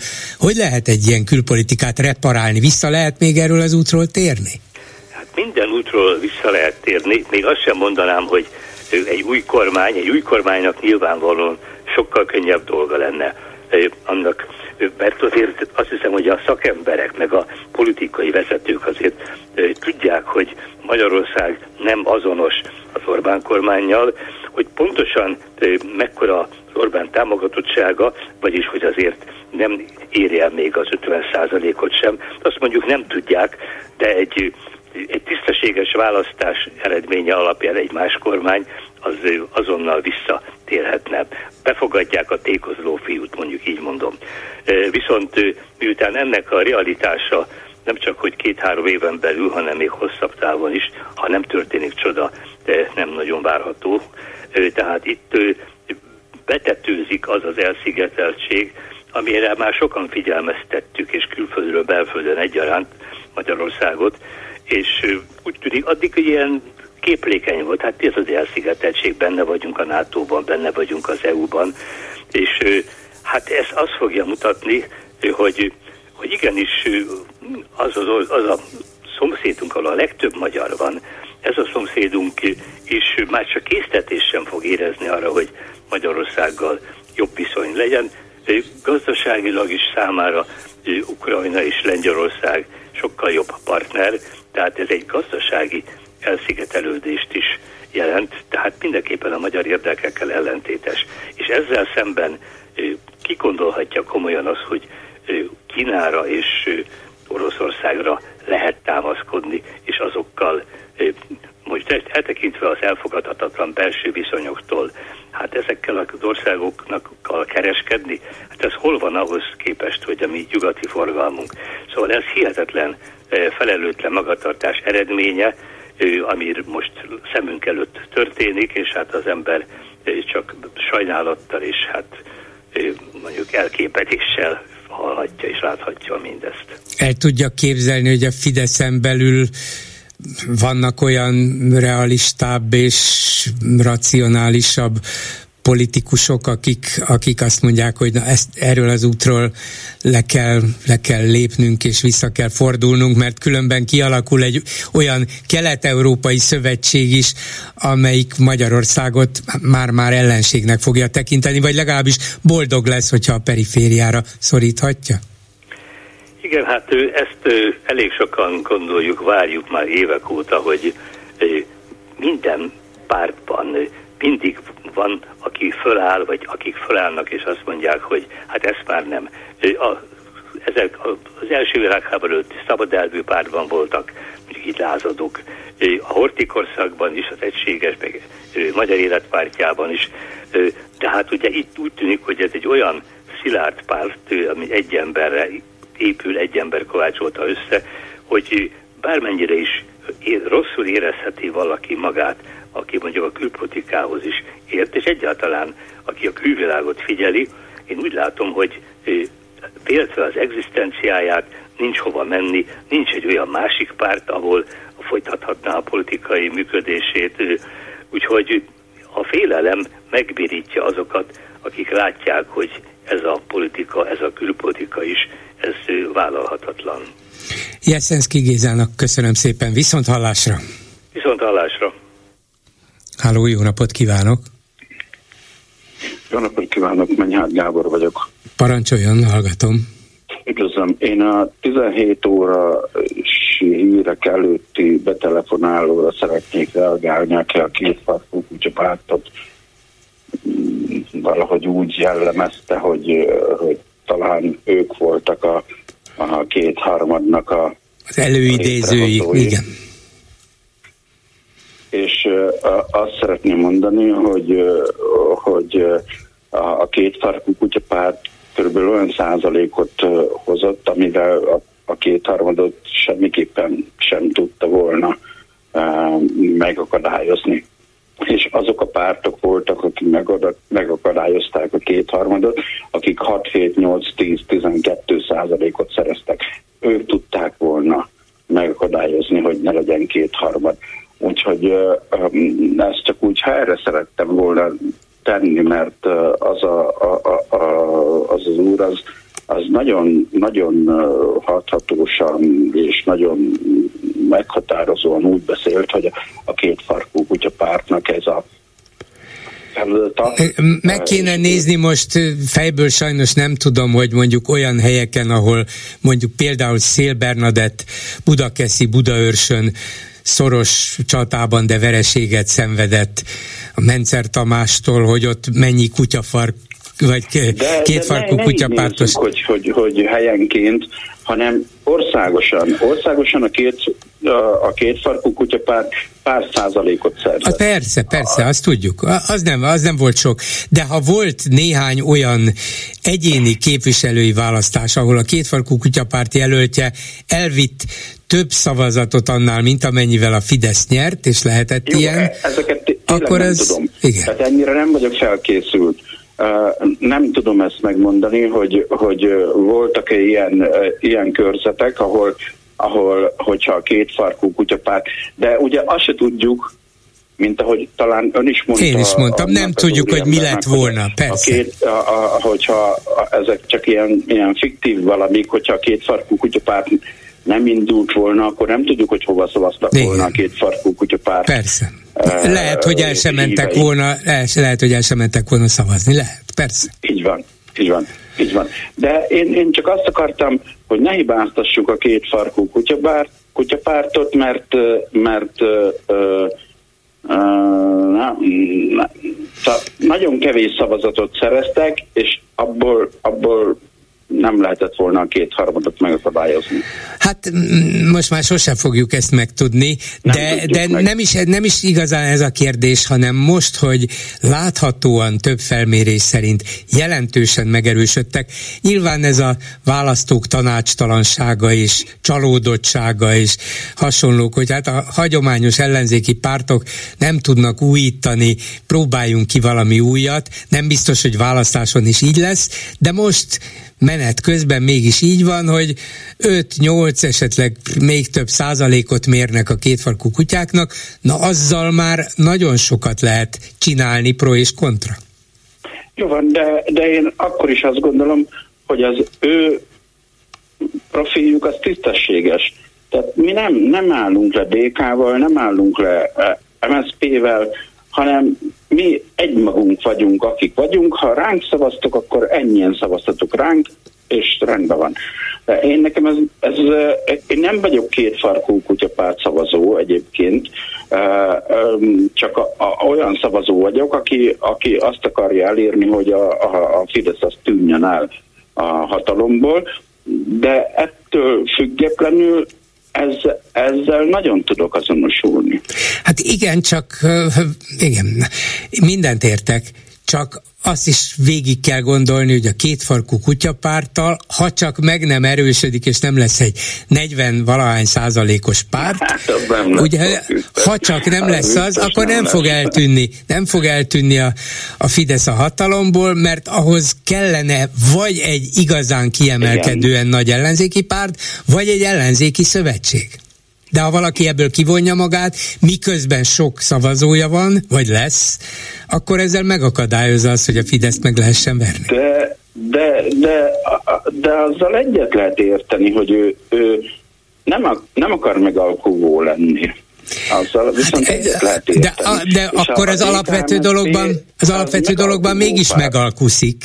Abban a dologban, hogy nem akarok megalkudni, mert a Gyurcsány nem tetszik. Nem, al, nem akarok megalkudni, mert az MSZP se tetszik. Alkudik meg? Akkor mivel alkudik meg? Azzal, hogy megmarad a Fidesz. Akkor marad a Fidesz. Jó napot kívánok. Megalkuttunk. Hát igen. Nem. Na hát hogy, nem, hogy nem? nem, nem hogy marad meg a Fidesz? Hogy nem marad meg? Ö, mert, mert ők nem akarják a Fideszt. Csak... Hát lehet. Na jó. Szavakban jó. nem akarják. Elhiszem, hogy tényleg nem akarják, persze. De akkor azt kell mondani, én arra törekszem, és erre De meg is van. alkudnának meg, Igen. hogyha azt mondanák, hogy nem akarom a Fidesz, és akkor legyen a DK, akkor megalkudnának. És ezt nem akarják ők. Tehát nem akarják, hogy, hogy a, a, a, a DK legyen. De Tehát, akkor megkérdezem, hogy miért nem akarják, mert? Mert egy korrupt társaság. Miért, miért korrupt társaság? Hát biztos, hogy mindenhol hát, vannak korruptak. Az. Mert miért? Nagyjából, nagyjából mindenki korrupt a, a, ja. a magyar politikában, aki fentebb van, mint ők. Aha. Azok mindenki korrupt. De ez, ezzel mondjuk elvben és gyakorlatban sem értek egyet, de ha az az alapállás, hogy rajtunk kívül mindenki korrupt, Hát ez egy olyan megvált... Kofi, hogy mindenki korrupt, csak amiben én nem vagyok benne. Igen, Arra. igen. Szóval e- ezzel sem elvileg, sem gyakorlatilag nem tudok egyetérteni, de va, ha valaki erre építi a politikáját, és azt mondja, hogy én majd egyedül ezt az egész korrupt politikai bagást kormányostól ellenzékesre... A két kutyapárt nem mondja azt, hogy ő majd ö, egyedül megoldja hanem csak azt mondja, hogy ezekkel a tár- ezzel a társasággal nem fog együttműködni. Igen, nem fog. Akármi értem. történik, nem fog együttműködni, még ha nem is jut hatalomra a két szarkú kutyapárt, meg nem is jut be a parlamentbe, azt is elfogadja, de ezekkel a, ezzel a társasággal nem fog együttműködni. És én nekem ez tetszik, miközben mondom, nem vagyok kétfarkú kutyapárt szavazó. Én értem, hogy ez tetszik, de ennek a rendszernek egyébként nem az a legfőbb baja, hogy korrupt, mert még a legdemokratikusabb rendszerekben is mindig vannak, voltak, lesznek korrupt emberek. Egyszerűen az emberiség már ilyen. Tehát azon az alapon, hogy korruptak, ezzel nem lehet mindenkit lesöpörni a színről. De azt már tudni lehet, arra rezer bizonyíték van, hogy ennél korruptabb társaságot rendszerszerűen, ez egész rendszer arra van építve, hogy ők korruptak, ez a Fidesz. Ez a Fidesz 13 éves kormányzása. Teljesen így van. Így van. De Csak az, az, az, az is kérdés, hogy, hogy ezt a a, az MSP meg a DK, aki a legerősebb ellenzéki pár, hogy miért nem tudja megbuktatni. Ez is kérdés. Tehát azért nem tudja megmutatni, mert nem akarja megmutatni. De, de, de miért mert, ne akarná? Ha hatalomra, akkor ő is ugyanezt szeretné de, de, de, de, de, de miért ne akarná megbuktatni? Hát legalább akkor induljunk ki ebből a rossz indulatukból, hogy ők nagyon korruptak, és akkor lehetnének nagyon korruptak, ha hatalmuk lenne, befolyásuk lenne, ha megnyernék a választásokat, akkor aztán nagyon korruptak akkor lehetnének. Ami most van. De miért folytatnák ugyanezt? Ilyen rendszert Azért, nem hozott létre a, senki. Ilyen a hatalom. Ilyen a hatalom hatalom. De ha minden hatalom ilyen, akkor viszont nem kell részt venni a politikában, akkor a kétfarkú kutyapárt nagyon sajnálatosan naív, nem, mert a politika nem, ilyen. Ők, ők, még, ők még naívan, naívan még, még valamennyire, és, és nyilvánvalóan ők is tudják, meg mindenki tudja, hogy ők nem szerezhetnek a 30 olahány százalékot, hogy bekerüljenek a, igazából a hatalomba, hanem csak ők részt vehetnek benne, és ahogy, ahogy, ahogy részt vesz a segítsen, melyik kerületben van a Hmm, a Kovács Gergő, 12. Pokorni, Pokorni. Soha igen. nem tudom. Összekeverem ezeket a kerületeket. 12. 12. Uh, ott ott ő megszüntette azt a bizottságot, amiben, amiben őt nevezték ki, mert rájött, hogy az ég a világon semmi értelme. É, gratulálok, nagyon szép, elismerem ezeket, és sok más eredményüket is elismerik. De ettől megváltozott a Pokorni Zoltán vezette kerület? Más lett?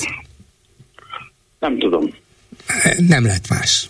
Nem tudom, hogy... És, nem. és nyilvánvalóan az országos politika se változna meg, Azért, mert amit mondtam, hogy akár DK, akár MSP, akár Fidesz kerül hatalomra, ugyanaz a korrupt társaság. De, de nem, nem, hát nem, nem, nem, bármi, nem az a lényeg, hogy mindenki, nem az a lényeg, hogy mindenki korrupt. Igen, valamennyire sajnos ilyen az emberiség, ilyen az emberi társadalom, hajlamosak az emberek korrupcióra. De a más dolog az, hogy valaki egy olyan rendszert hoz létre, amiben csak az ő szava dönt, ez Orbán Viktor ez, rendszere, és korruptan. Nincsen vita közöttünk. Na de akkor ezt kell megszüntetni. Ezt, ezt én megértem, hogy, hogy a, a, a, a, a Fidesz az csúcsra járatta ezt a, ezt a részét. Hát akkor a, miért nem a, őket kell elkergetni?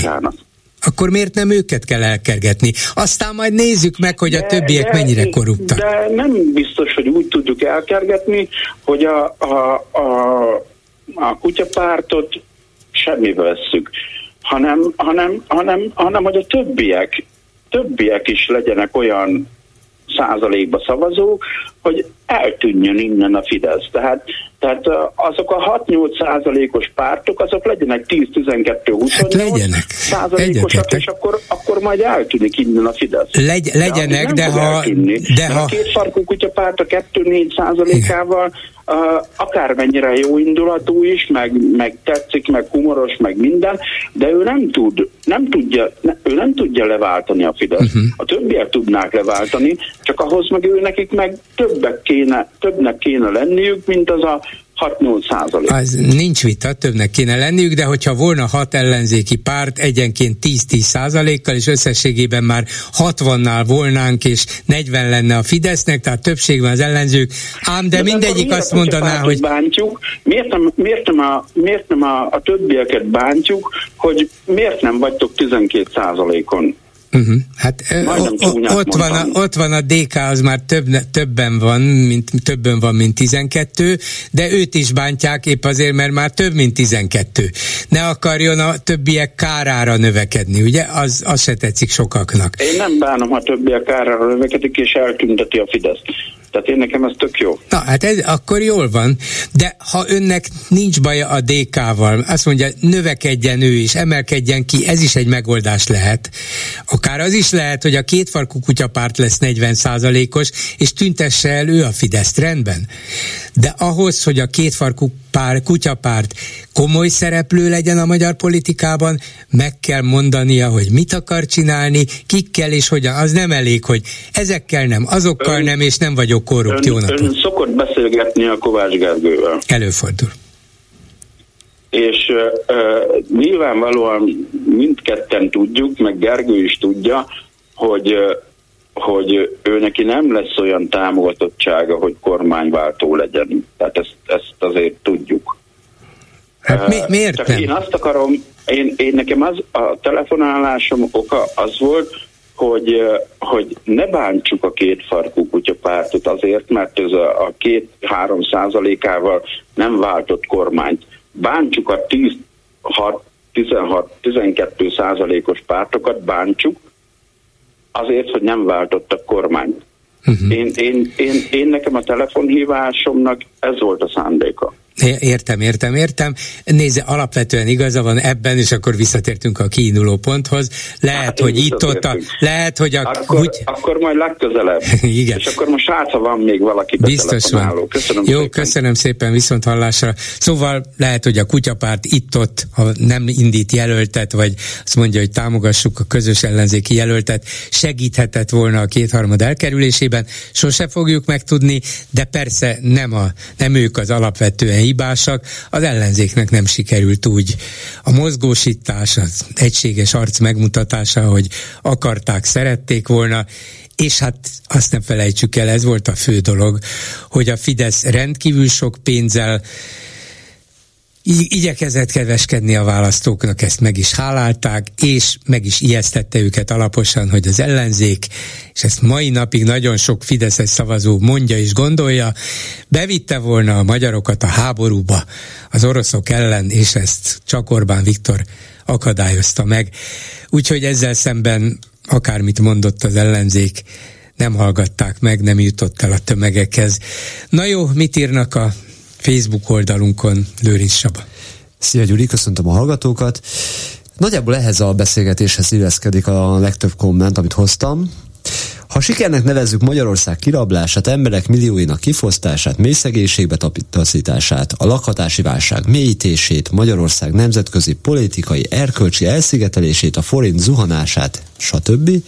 Nos, akkor valóban sikeres a Fidesz nevű párt politikai értelemben sikeres, hogy az országot hova vitte, hát azt nem nevezném sikernek, az tragédia, de de az, hogy politikailag egészen elképesztő sikert ért el, ez nem vitatható. Orbán Viktor 17 éve van hatalmon, 17 éve. Ebből egyfolytában 13, volt még négy, ilyen egészen kivételes, és, és olyan mértékben tartja fogva a saját pártját is, és a magyar társadalom majdnem felét, hogy az egészen elképesztő, és van mitől félnünk.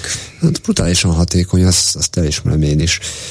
Azt mondja Kanász Nagy Máté, hogy a parlamenti felszólalások az ellenzéki képviselőknek egyfajta nyilván, nyilvánosságot jelentenek. Hát ebben nagyon téved, véli egy kommentelő. A közszolgálati nem idézi az ellenzéki hozzászólásokat, maximum valamilyen negatív összefüggésben. Hát én azt mondom, hogy mégis azokkal a lehetőségekkel élni kell, ha, ha nincs, ha nem lenne parlamenti megszólalás jelenlét, akkor még a független média sem tudna mire hivatkozni. Hát nem fognak kiállni a Dunajegére, mert nincs is Dunajege. Az ellenzéki politikusok, ha nincs parlament, akkor ott szónokoljanak, nem, meg a Hortobágyra se fognak, de utána, utánuk nem fognak oda menni a, a különböző tévék, rádiók, mikrofonnal, kamerával, mert az messze van. Parlamentben még elmennek, fölveszik, beszélnek, de máshova, máshol összegyűlni, alternatív parlamentet csinálni, építeni, hát az nem fog menni. Az én veszőparipám továbbra is az, hogy már csak azért is szükség van rá, mert így legalább van esélyünk arra, hogy az olyan rendeletek, amik készülőben vannak, amiket amúgy is át fog vinni a Fidesz, legalább tudjunk róla tudjunk legyen róla hát, ha még az se lehetne, akkor, akkor mindent csak készhez kapnánk, és még csak szavunk se lehetne ellene, hiszen nem is tudjuk róla, hogy vannak, lesznek. A végeredményét tudjuk, ezt kapjuk a pofánkba, kész azért ne csináljunk úgy, így a következő kommentelő, mintha csak az ellenzéki pártok lennének hibásak a vereségért. A szavazóknak is ugyanannyi a felelősségük, vegyük már észre, hogy nem az ellenzéki pártok veszítettek, a legnagyobb vesztesek a szavazók. Igen.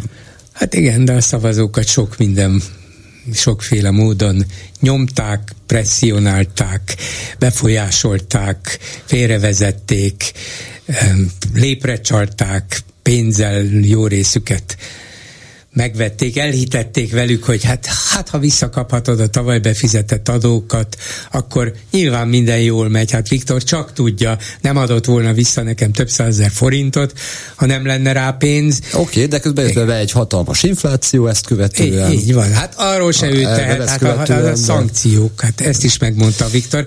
Szóval könnyű félrevezetni az embereket, és ez ellen az ellenzéknek nem igen volt eszköze, és nincs is most sem. Én, ráadásul ez a háborúval való riogatás, hogy tudott ennyire megvezetni embereket, hogyha igaz és valóban ezt tudta ennyire meg eltántorítani a szavazókat az ellenzéktől. Ez biztos, hogy nagyon nagy rész. Ez, ez biztos, hogy a kétharmad döntő, döntő okozója volt. Az akkori közvéleménykutatások is egyre növekvő Fidesz fölényt jósoltak, attól kezdve, hogy a háború kirobbant. Igen. És hát végül egy utolsó gondolat, ebből a szempontból valóban 35 éves a Fidesz, Orbán Viktor valóban megkerülhetetlen, és a kommentelő egy friss képet tett ki a miniszterelnökről. A holdról is látszik. Ennyi lett volna a komment szekció. Köszönöm szépen, egy hallgató a vonalban, jó napot kívánok! Jó napot kívánok, Bolgár úr! Én a Kanász nagy hozzászólásához szeretnék megjegyzést tenni hogy ő itt nagyon bizonygatta, magyarázta, hogy miért írta azt, amit írt, és miért az a véleménye, de engem erről egyáltalán nem győzött meg, sőt, minél jobban bizonygatta, annál nagyobb ellenszenvet éreztem, mert én azt kezdtem érezni, szóval a, végig azt éreztem, az irítséget, a féltékenységet ebből az egészből, hogy én, hogy nekünk ez nem jut eszünkbe, és akkor, e, akkor a másikat ütöm. Szóval én nekem egyáltalán nem szimpatikus az, hogy valahogy úgy akarok felkémagaslani, hogy a másikat próbálom a víz alá nyomni, de ez nem csak őre vonatkozik, hanem mindegyikre, aki ezt csinálja. Úgyhogy amikor a Donát Anna megszólalt és tette ott a megjegyzéseket, a célozgatásokat, a Gyurcsány mondani valójára, amikor ott felszólalt, az, az se volt szimpatikus, de a Gyurcsány is nagyon ellenszenves lenne, illetve a DK is nagyon, én mindegyik párt nagyon ellenszenves lenne, ha, ha, ha a másikra tenne megjegyzést, mert én nekem végig mindig az az érzésem, hogy az irítség sugárzik belőlük, és nem az, hogy, hogy véletlenül se ismerjék el a másiknak a, a tehát a másiknak esetleg az ügyességét, vagy a jó ötletét. Szóval ne, nem veszik észre ezek, ezek, akik ezt csinálják, hogy attól pozitívabbakká válnának, ha tennének egy jó megjegyzést, vagy egy tetsző megjegyzést, vagy egy elismerést, hogy mindig ezt hallgatjuk mi választók, hogy ő, ezért mihez csinál valamit, ezért nem jó, mert azt kéne csinálni. Szóval én nem tudom, hogy ki hogy van vele, de, én szerintem a többi, sokan gondolják így, hogy ebből már nekünk olyan elegünk van, hogy mindig a másikat ócsároljuk, amikor valamit, és el nem tudnánk ismerni a másiknak egy jó ötletét vagy cselekedetét. Szóval Hát én is azért gondoltam, hogy megkérdezem Jó, őt, mert feltűnt a, a, ez a lekicsinylő és helytelenítő nyilatkozata. Lehet vele nem egyet érteni, hogy nem ezt kéne csinálni, de feltétlenül el kell mondani, hogy akkor más is vegye észre, hogy mit ugrál a Momentum de hát a, a, a következőről van szó. Jó, nem váltja meg ezzel a világot a Momentum, Momentum, hogy lebontja a kordon, de mivel abszolút tehetetlenek, és abszolút nem lehet mit csinálni, mégiscsak valamit tesznek, nem is gondolja azt az ember, de hát de ha nem is ért vele egyet, akkor meg vagy Persze. hallgat, Igen. vagy, vagy, de mi van akkor? Szóval leesik a karika gyűrű az ujjukról, ha véletlenül a másikat e, tesznek-e, elismerik, hogy igen, mit tudom én, bátor cselekedet volt, vagy ha nem is bátor volt, de hát... Igen, vagy azt tudom, mondják, legközelebb, legközelebb, legközelebb én is megyek segíteni. Szóljanak, és igen, ott leszek. Igen, igen, valami pozitív mondatot, mert ha, ha valamilyen pozitív mondatot mondanának egymásra ezek a pártok, akkor bennünk válaszokba azt a ha- hatást keltenék, hogy na, lehet, hogy esetleg mégis, de egyelőre jelen pillanatban azt a hatást, nem az, hogy összefogjanak, hanem az, hogy ezek úgy utálják egymást, hogy nem igaz. Igen, szerintem is rossz ez az üzenet. Nem értem persze a politikai logikáját, hogy Én nem értem, Eh, polgár hát én akkor azt, azt ért, igen, értem, hogy én jobb vagyok, mint a másik. Én a lényegről beszélek. Én a magyar társadalmat értő, érintő legfontosabb. Azok meg a jelentéktelenekről. Rám szavazatok, értitek? Majd jövőre lesznek önkormányzati, meg európai vála- de addig megmutatjuk, hogy az LMP többet ér, mint a másik. Eddig értem.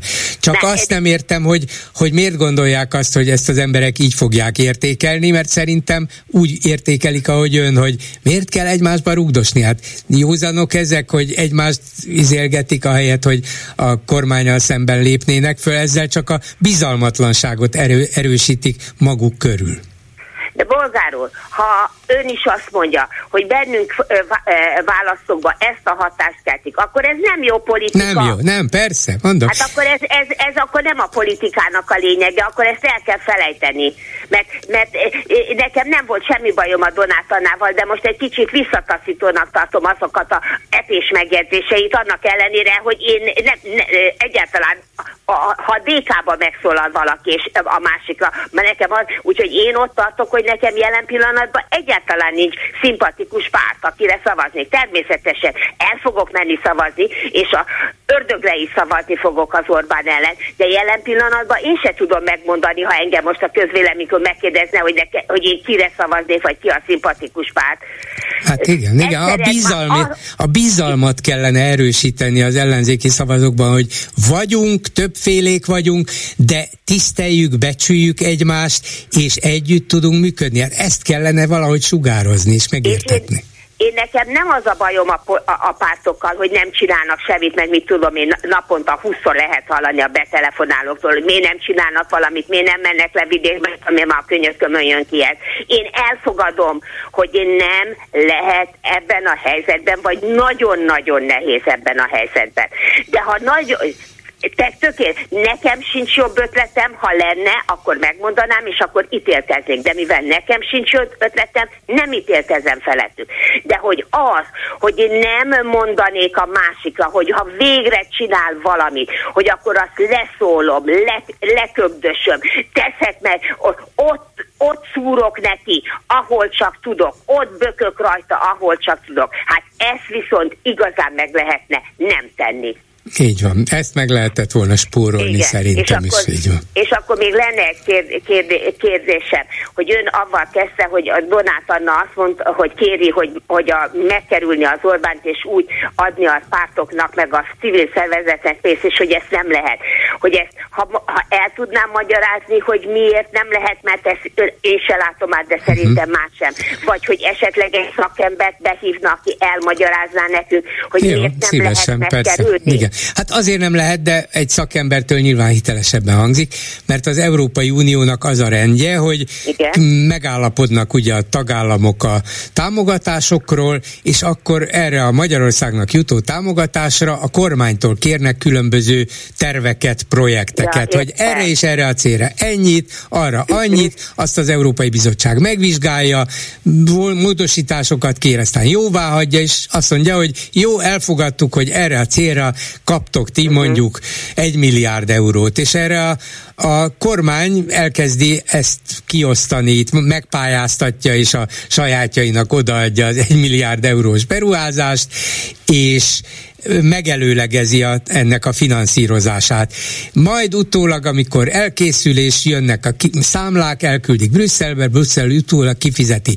Tehát az egész a kormányon keresztül megy. Az is, hogy milyen projekteket találnak ki, mi az, amit a kormány jóvá hagy, mi az, amit az Európai Bizottság végül elfogad, és aztán megy vissza, a kormány megelőlegezi a pénzt. Na most ezt vállalkozások egyenként nem tudják megcsinálni. Civilek még kevésbé tudják. Az önkormányzatok kapálóznak és próbálkoznak, hogy Na igen, hadd lehessen, hadd lehessen Budapestnek igen, külön, igen, de eddig még, de, de még csak a próbálkozásnál ja, tartanak, és maximum néhány kisebb dologban fogják majd esetleg elfogadni Brüsszelben ezeket a próbálkozásokat, mert az alaprendszer az, hogy mindig a kormányokkal, a megválasztott kormányokkal kell egyeztetni és megállapodni.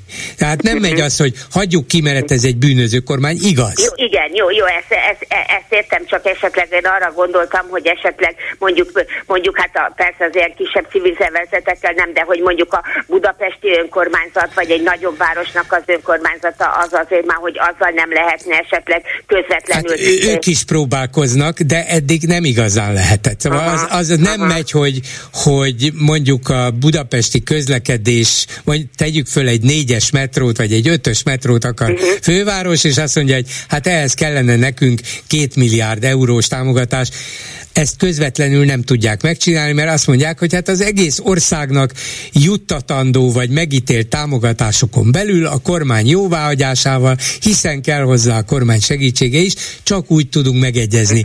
Önálló, önkormányzati, valószínűleg csak kisebb eh, tervezetek, vagy kisebb projektek, kisebb programok esetében lehet, de még ilyet nem is láttam, hogy van kísérlet rá, próbálkozás rá, az igaz, van, de alapvetően nem lehet, és főleg menet közben, hogy ne adják oda Orbánéknak, adják inkább a közvetlenül érintetteknek, ezt nem lehet megcsinálni, ez egyszerűen nem működik. Le, szépen hangzik, csak nem megy. Tehát fájni fog, hogyha az, az Európai Unió úgy dönt, hogy Orbánék nem teljesítik a feltételeinket, akkor akkor Magyarország látja kárát, de ennek közvetve az volna a haszna, hogy értse már meg a magyar társadalom, hogy Orbán Viktor abnormális módon szétverte a normális keres, kereteket, a normális feltételeket, a normális intézményeket, ez nem demokratikus, ez nem tisztességes, veleig korrupt, és hogyha mi mondjuk neki, hogy változtasson, akkor sem hajlandó, vagy csak részben, vagy nem eléggé, hát akkor a, vagy a magyar társadalom látja be, hogy ez nem megy így tovább, vagy senki nem látja Igen, be. a magyar társadalomnak kellene be belátni azt, hogy az Orbán Viktor nem, ő már abban az állapotban, hogy nem tud átlépni a saját árnyékán. Ő nem, fog, ő nem, lesz, nem lehet erre rá, nem lesz rá képes. Hát igen, de az Unió sajnos, még hogyha ezt érti is, igen, értem, értem. Ennek nem fog tudni változtatni. Ebben, ebben az, ebben az esetben ennek ellenére is én azt mondom, hogy igaz, tényleg így, így ahogy elmagyarázta, tényleg semmi értelme nincs, hogy a Donát Anna azt mondja, hogy, hogy úgy jutassák oda. De, de ez is egy olyan fajta mondat, amit mondani kell, hát és ezért, lehet, nem, igen, igen. ezért én egyáltalán nem, hogy jó, jól hangzik, bár semmi értelme nincs, de mindegy, mondott valamit, ami, ami izé... Ami tisztességesen hangzik, és szép igen, volna, ha igen, így lenne, de, igen, de hát igen, nem igen. így van. Igen, igen, igen. Köszönöm szépen, asszonyom. Viszont hallásra. Ezzel a megbeszéljük mai műsora véget ér, de azért előtte még elmondom, hogy délután 3.44-ig 83 millió 379 ezer forint gyűlt össze a számlánkon, önök fizették be, önöknek köszönjük meg, és önökért dolgozzunk hogy legyen tisztességes információjuk az ország és a világ állapotáról. Köszönjük a támogatást, és persze még várjuk a többit is. A műsor készítésében ma közreműködő Zsidai Péter, Lőrinc Saba, Lehocki Mirjam és Kemény Dániel, Bolgár Györgyöt hallották. Viszont hallásra holnap. Ez a műsor sem jöhetett volna létre az önök támogatása nélkül.